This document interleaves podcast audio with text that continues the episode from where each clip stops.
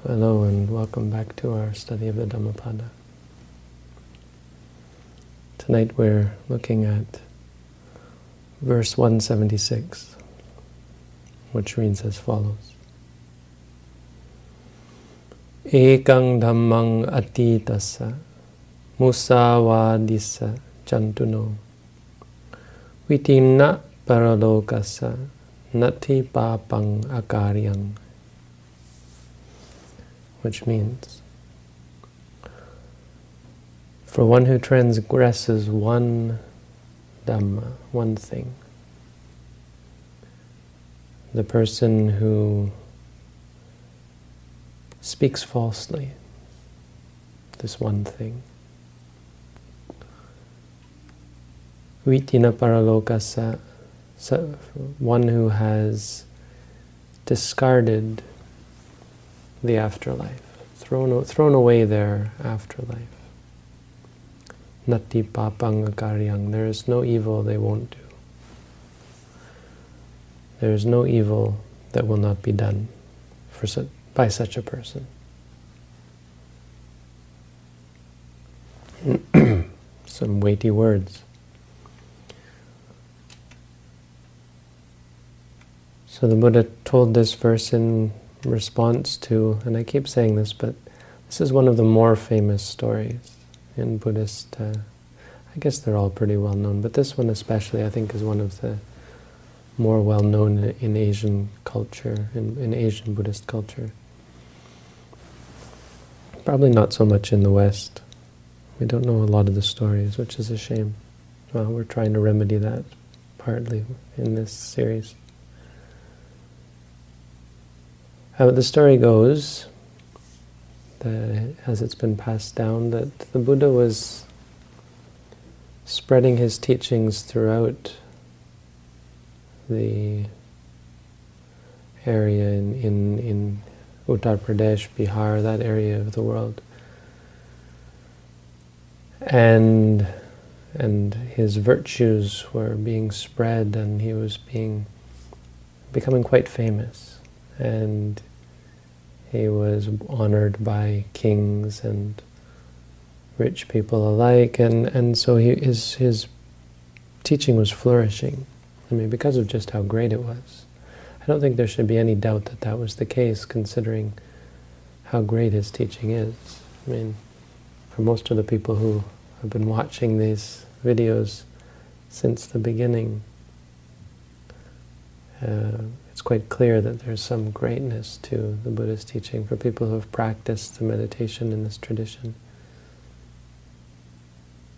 They can easily agree that no, there's, there's, it's no wonder that Buddhism is such a powerful force in the world, even in the midst of a lot of other powerful forces.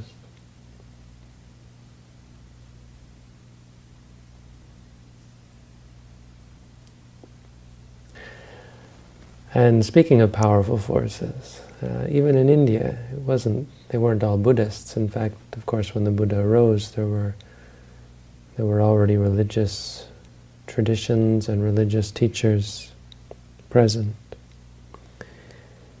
And they weren't very happy about the Buddha's fame. They became quite disturbed by it.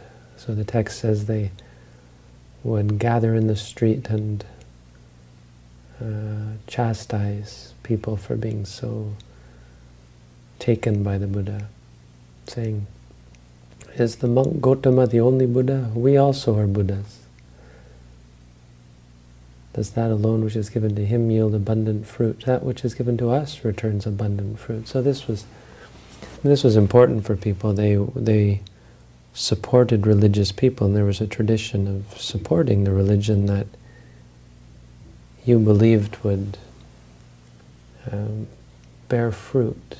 You know, for a lot of people, they're not thinking about becoming enlightened. They just want a better life. And there was a belief, and still is a belief, that I think is, in some ways, well-founded. In some ways, it's embellished, I think, by by religious people, that that if you give to a religious person, there's some good karma that comes from it, right? There's you get benefits back. Now we certainly And Buddha certainly affirmed that sort of a thing, and I'll talk a little bit more. I think it's actually an interesting lesson. But I think it, we have to be careful not to embellish this idea. Anyway, this was um, people's thinking, and these monks were like, well, give to us, give, you know, support us. Give us all, all these monasteries and food and robes. We're Buddhas as well, I'd say. But it didn't work, of course, because their teachings, I mean, this is the thing, not all teachings, it should go without saying, and it shouldn't need to be, shouldn't need to be said, that not all teachings are, are alike. Anyone who says that all religions are, are alike or teach the same thing, it's, I've said this before, it's a nice thought, and it certainly is useful, practical, in when you're living amongst, when you're living in a multicultural, multi-religious society.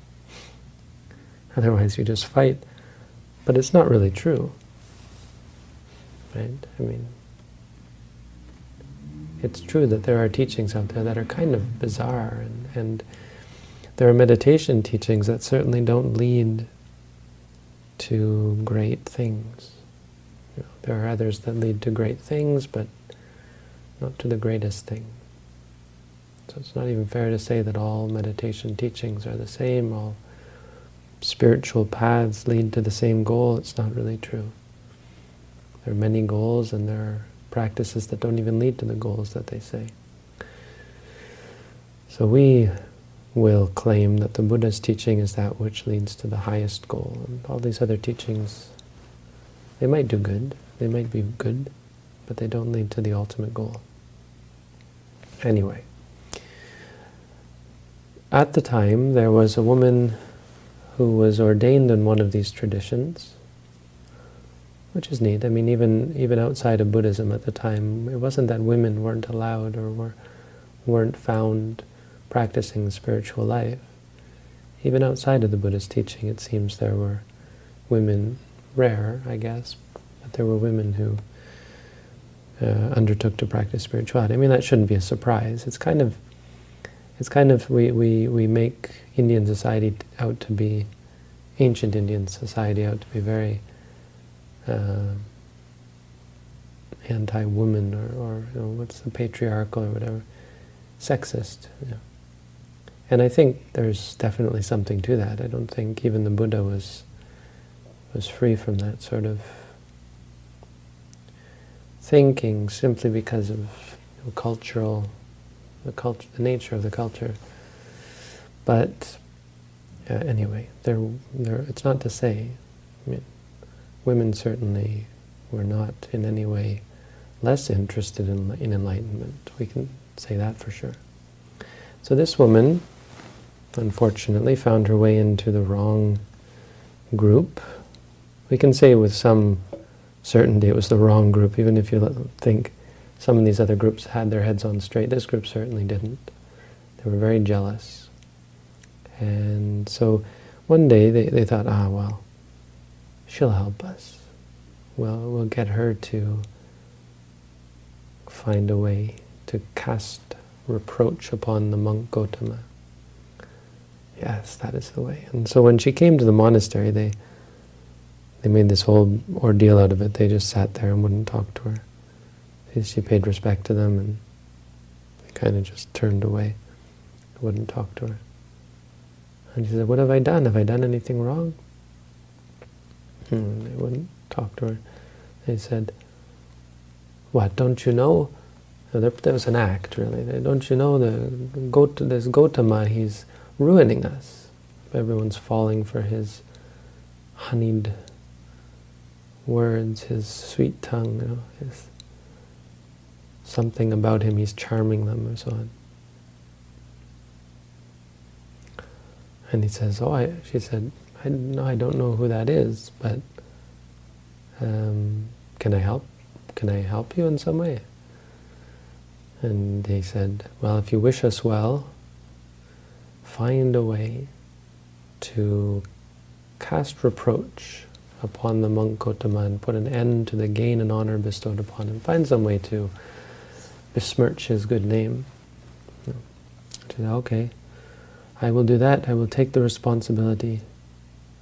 She seems to have not been a very good person either, so it's reasonable to understand. It's easy to understand how she got caught up with these losers. She appears to have been a bit of one herself. Uh, and so she undertook to uh,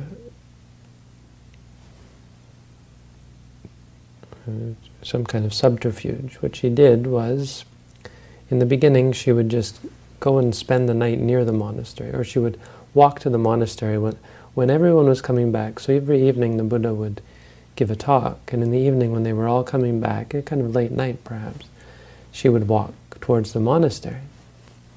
And people would ask, where are you going? And she's, in the beginning she said, I, I don't, I'm not, uh, I'm, it's private, something like that. And, you know, just something actually to make them suspicious. You know, you, you tell them, don't tell them where you're going, and they get even more suspicious.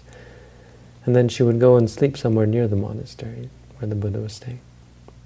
And in the morning, when the people would come to give food and listen to the Buddha's teaching in the morning, she would walk away from the monastery. And they say, where are you coming from? And again, she would say, that's my, my own business. And she did this for like a month.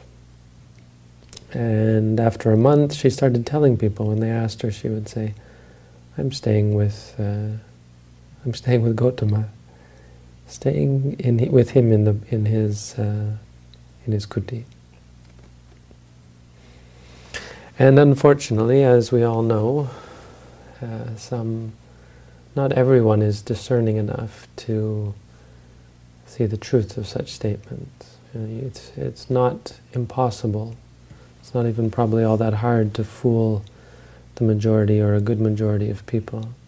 You can see this in politics. It's not really to cast aspersions on, on such people, but you know, sometimes you, you're trying to live your life, you don't have the time to investigate, and you find yourself listening, and especially if you, for people who didn't have a strong knowledge of the Buddha's teaching or a strong sense of the goodness and the rightness of it, for them it, it was quite easy to convince them, or, or at least make them suspicious. It didn't convince them, but they became very suspicious. And they said to themselves, is it true or is it false? They were they had doubt, and doubt is of course a problematic mind state. And then, after three or four months of that, so this is a real long con, she wrapped her belly up with bandages and went about, you know, so to make her stomach a little bit larger. And she went around saying, oh, I'm pregnant, I, am carrying Gotama's child. And again, people became more suspicious and some people lost interest in the Buddha and you know how that goes, right? A reputation is so easy to lose. It's not entirely true, but it's easy to hurt someone's reputation. It's such a fickle thing. And then after eight or nine months, she put some wood, a big, actually a big uh, half sphere, I guess, or something, in her belly to, you know, I guess to put some weight and drew a cloak over it and then she beat herself, like pounded her arms and legs to um, to make her make them swell, so she appeared uh, swollen. And then, pretending to be tired, she went went one evening, and this is the climax of the story. Went to where the Buddha was teaching, so in front of all the people, the Buddha was there with a hall full of people teaching, and stood before him. And she gave quite a speech. She said, oh,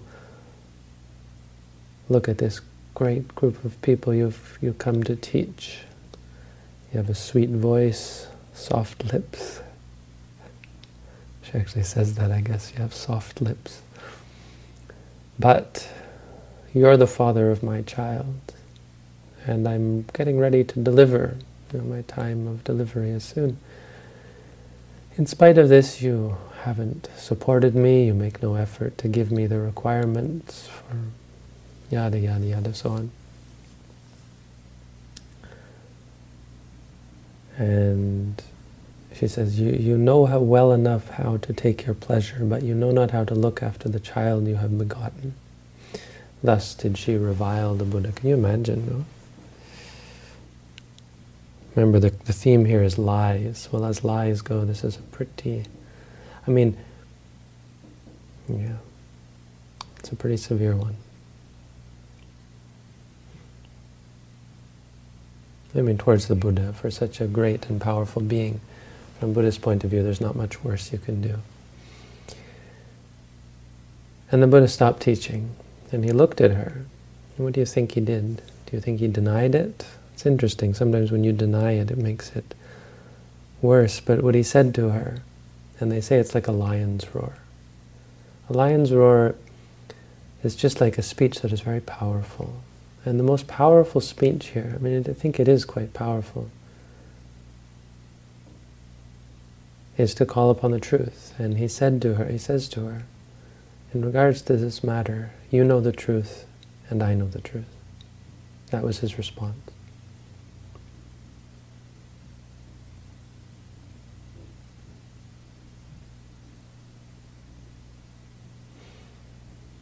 And she didn't let up. She says, so who is to decide between what is true and what is false, when only you and I know?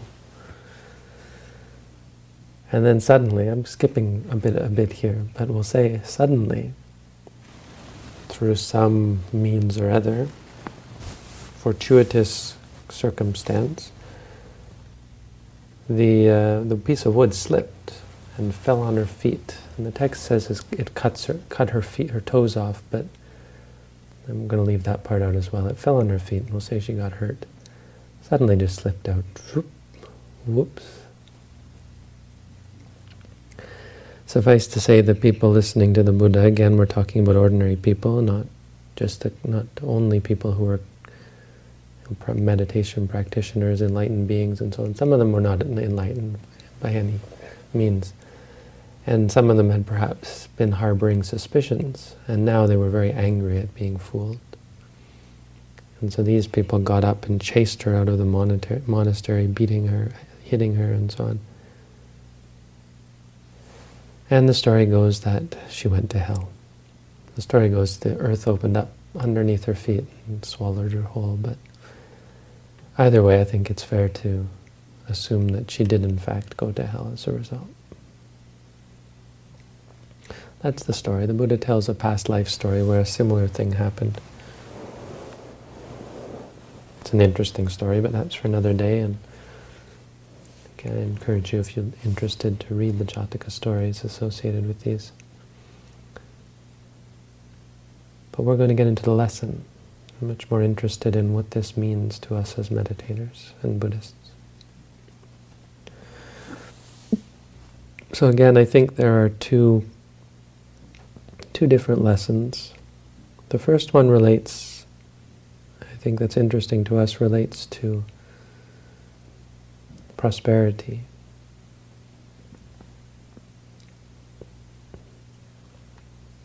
And how remarkable it is that people think, as these wandering recluses thought, that you can become prosperous through evil that somehow evil deeds, lies in this case, and, and, and worse than lies, malicious lies, designed to harm someone, to greatly harm someone. The idea that that could lead to prosperity is quite remarkable. And so it, it, it brings a, a broader question to the fore about prosperity through evil in general. I mean, isn't it true that a person who does an evil deed prospers? It's a trick question, I suppose. But it's a it's an argument that's put forward. I mean, well, certainly true that a person who steals gains, right? In the short term, of course, the arguments are there are other arguments involved, but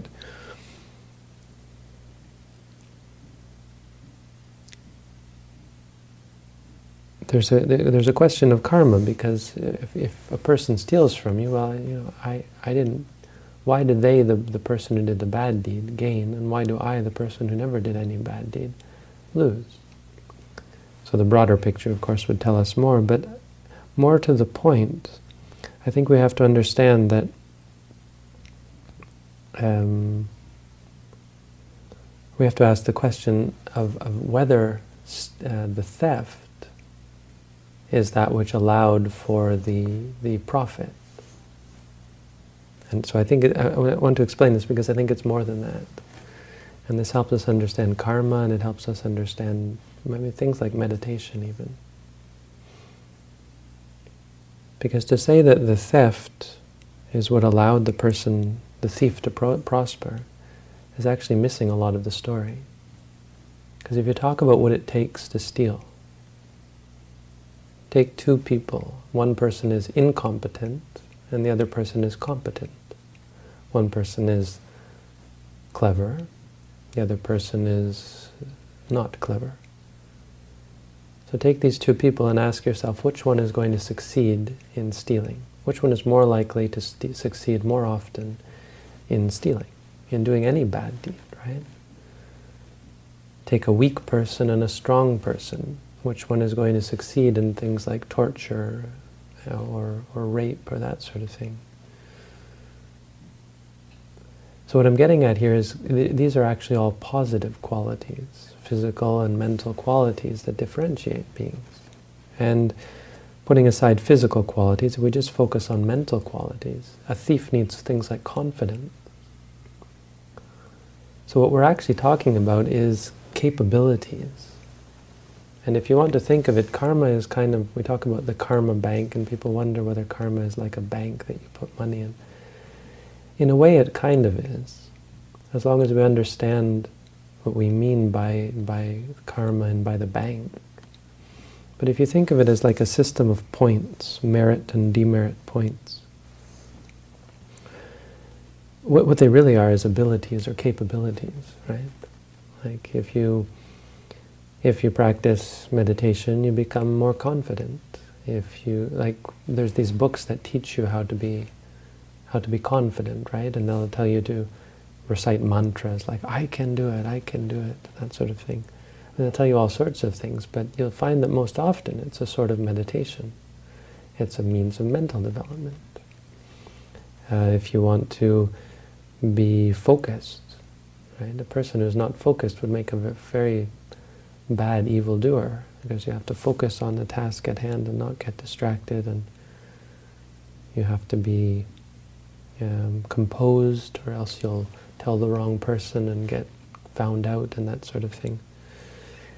And all of these things come from not only meditation, but they come actually from good deeds.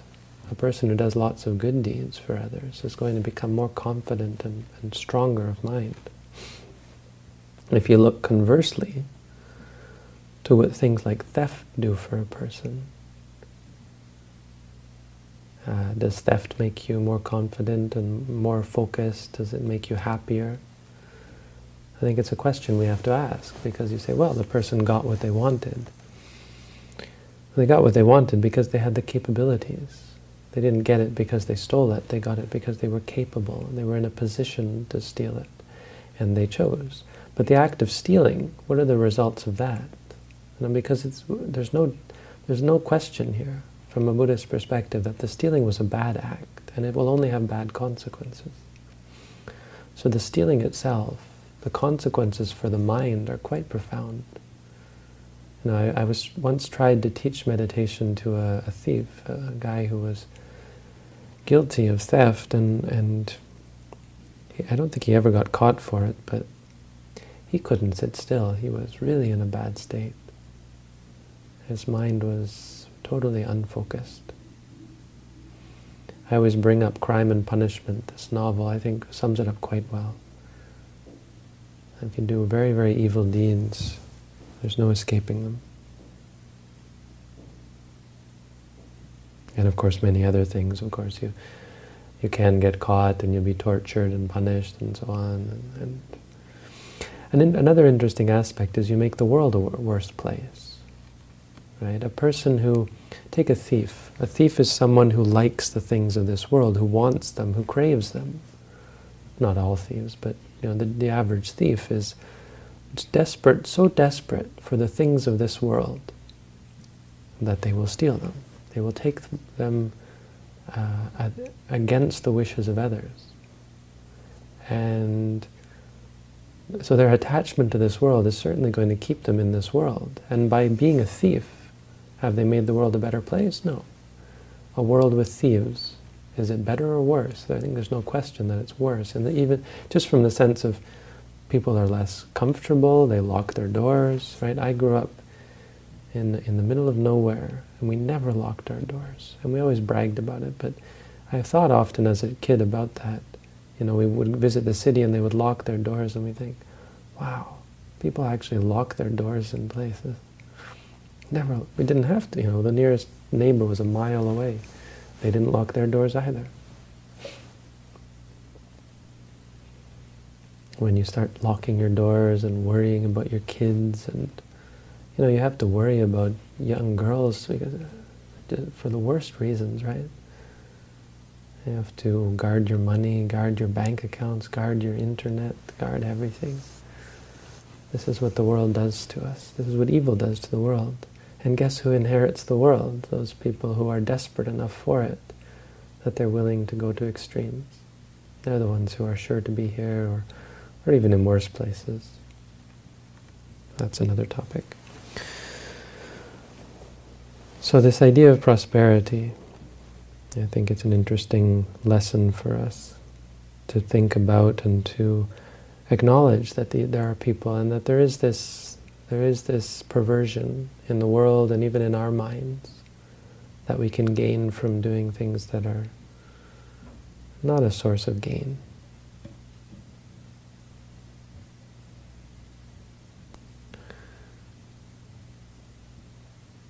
The second lesson, and so the more to the point one, is about lying. And the Buddha says that lying is lying is something is like a gate. It's like a line in the sand. It's a line that once crossed, it leads to all kinds of evil. The person who is willing to lie. Two things, I guess. We have to talk about them both. The first one is they've thrown away their future.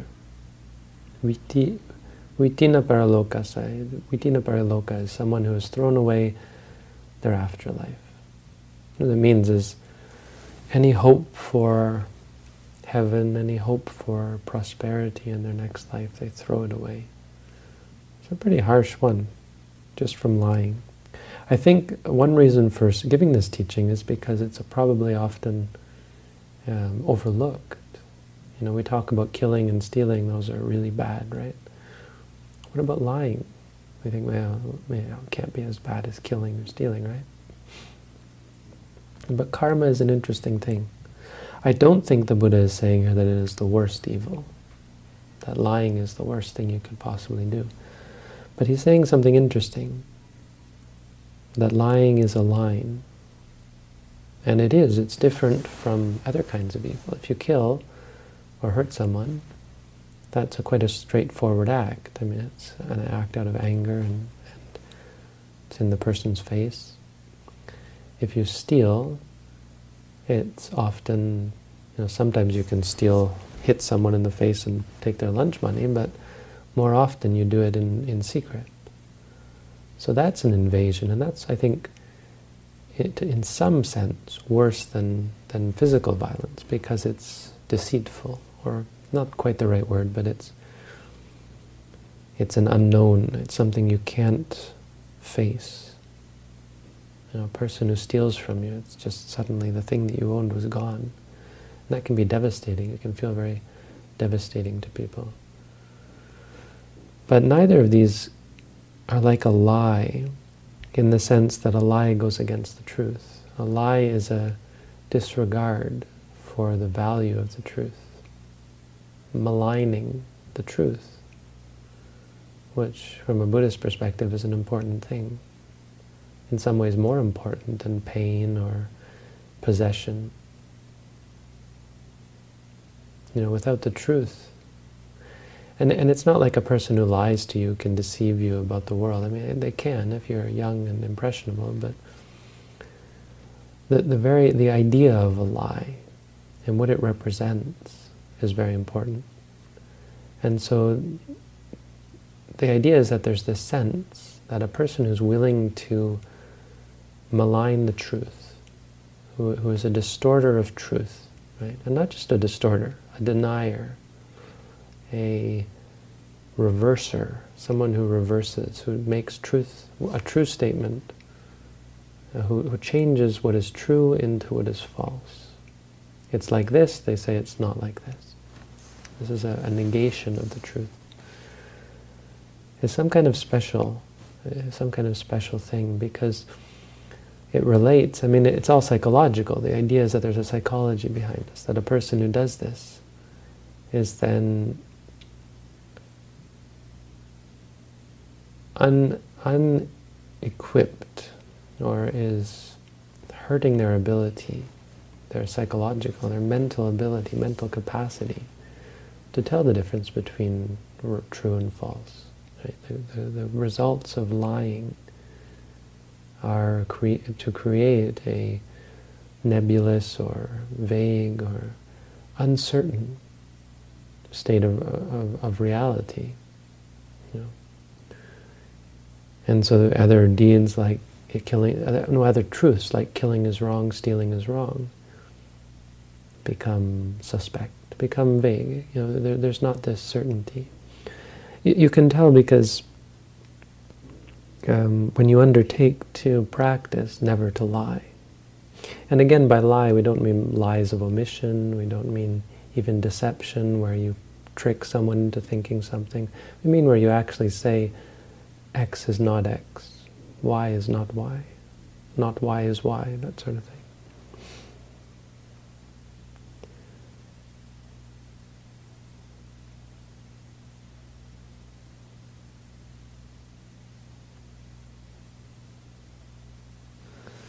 And so being able to see right from wrong becomes problematic. I mean, that's what the Buddha is getting at here.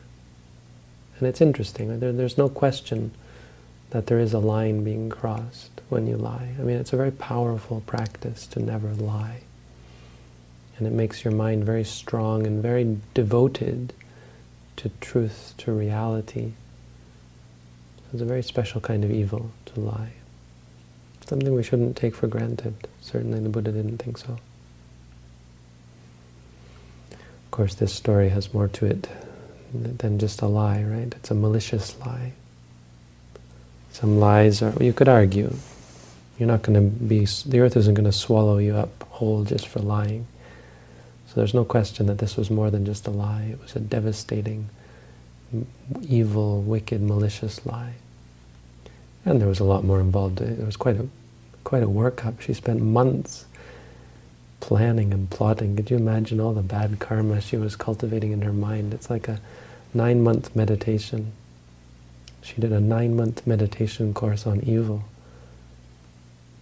That's what it takes to swallow you up whole, culminating in the, the final act of lying in front of the Buddha and accusing the Buddha of something uh, pretty serious. Not, not, you know, like he raped her or something, but it's pretty serious for a monk and for a religious teacher to be accused of sleeping with a woman and, and so on. So.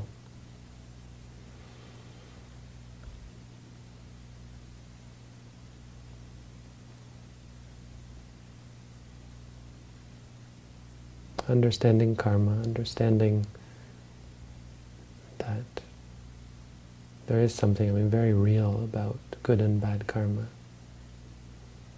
And understanding the nature of, of truth, that truth is important. And lies are very bad because of how important the truth is. We're not in Buddhism concerned about belief or even hard work. The only hard work we should be doing is to understand the truth. And so lies are, are very, very bad for that. Something we should never engage in. And that's the Dhammapada for tonight. So thank you all for tuning in. Wish you all the best.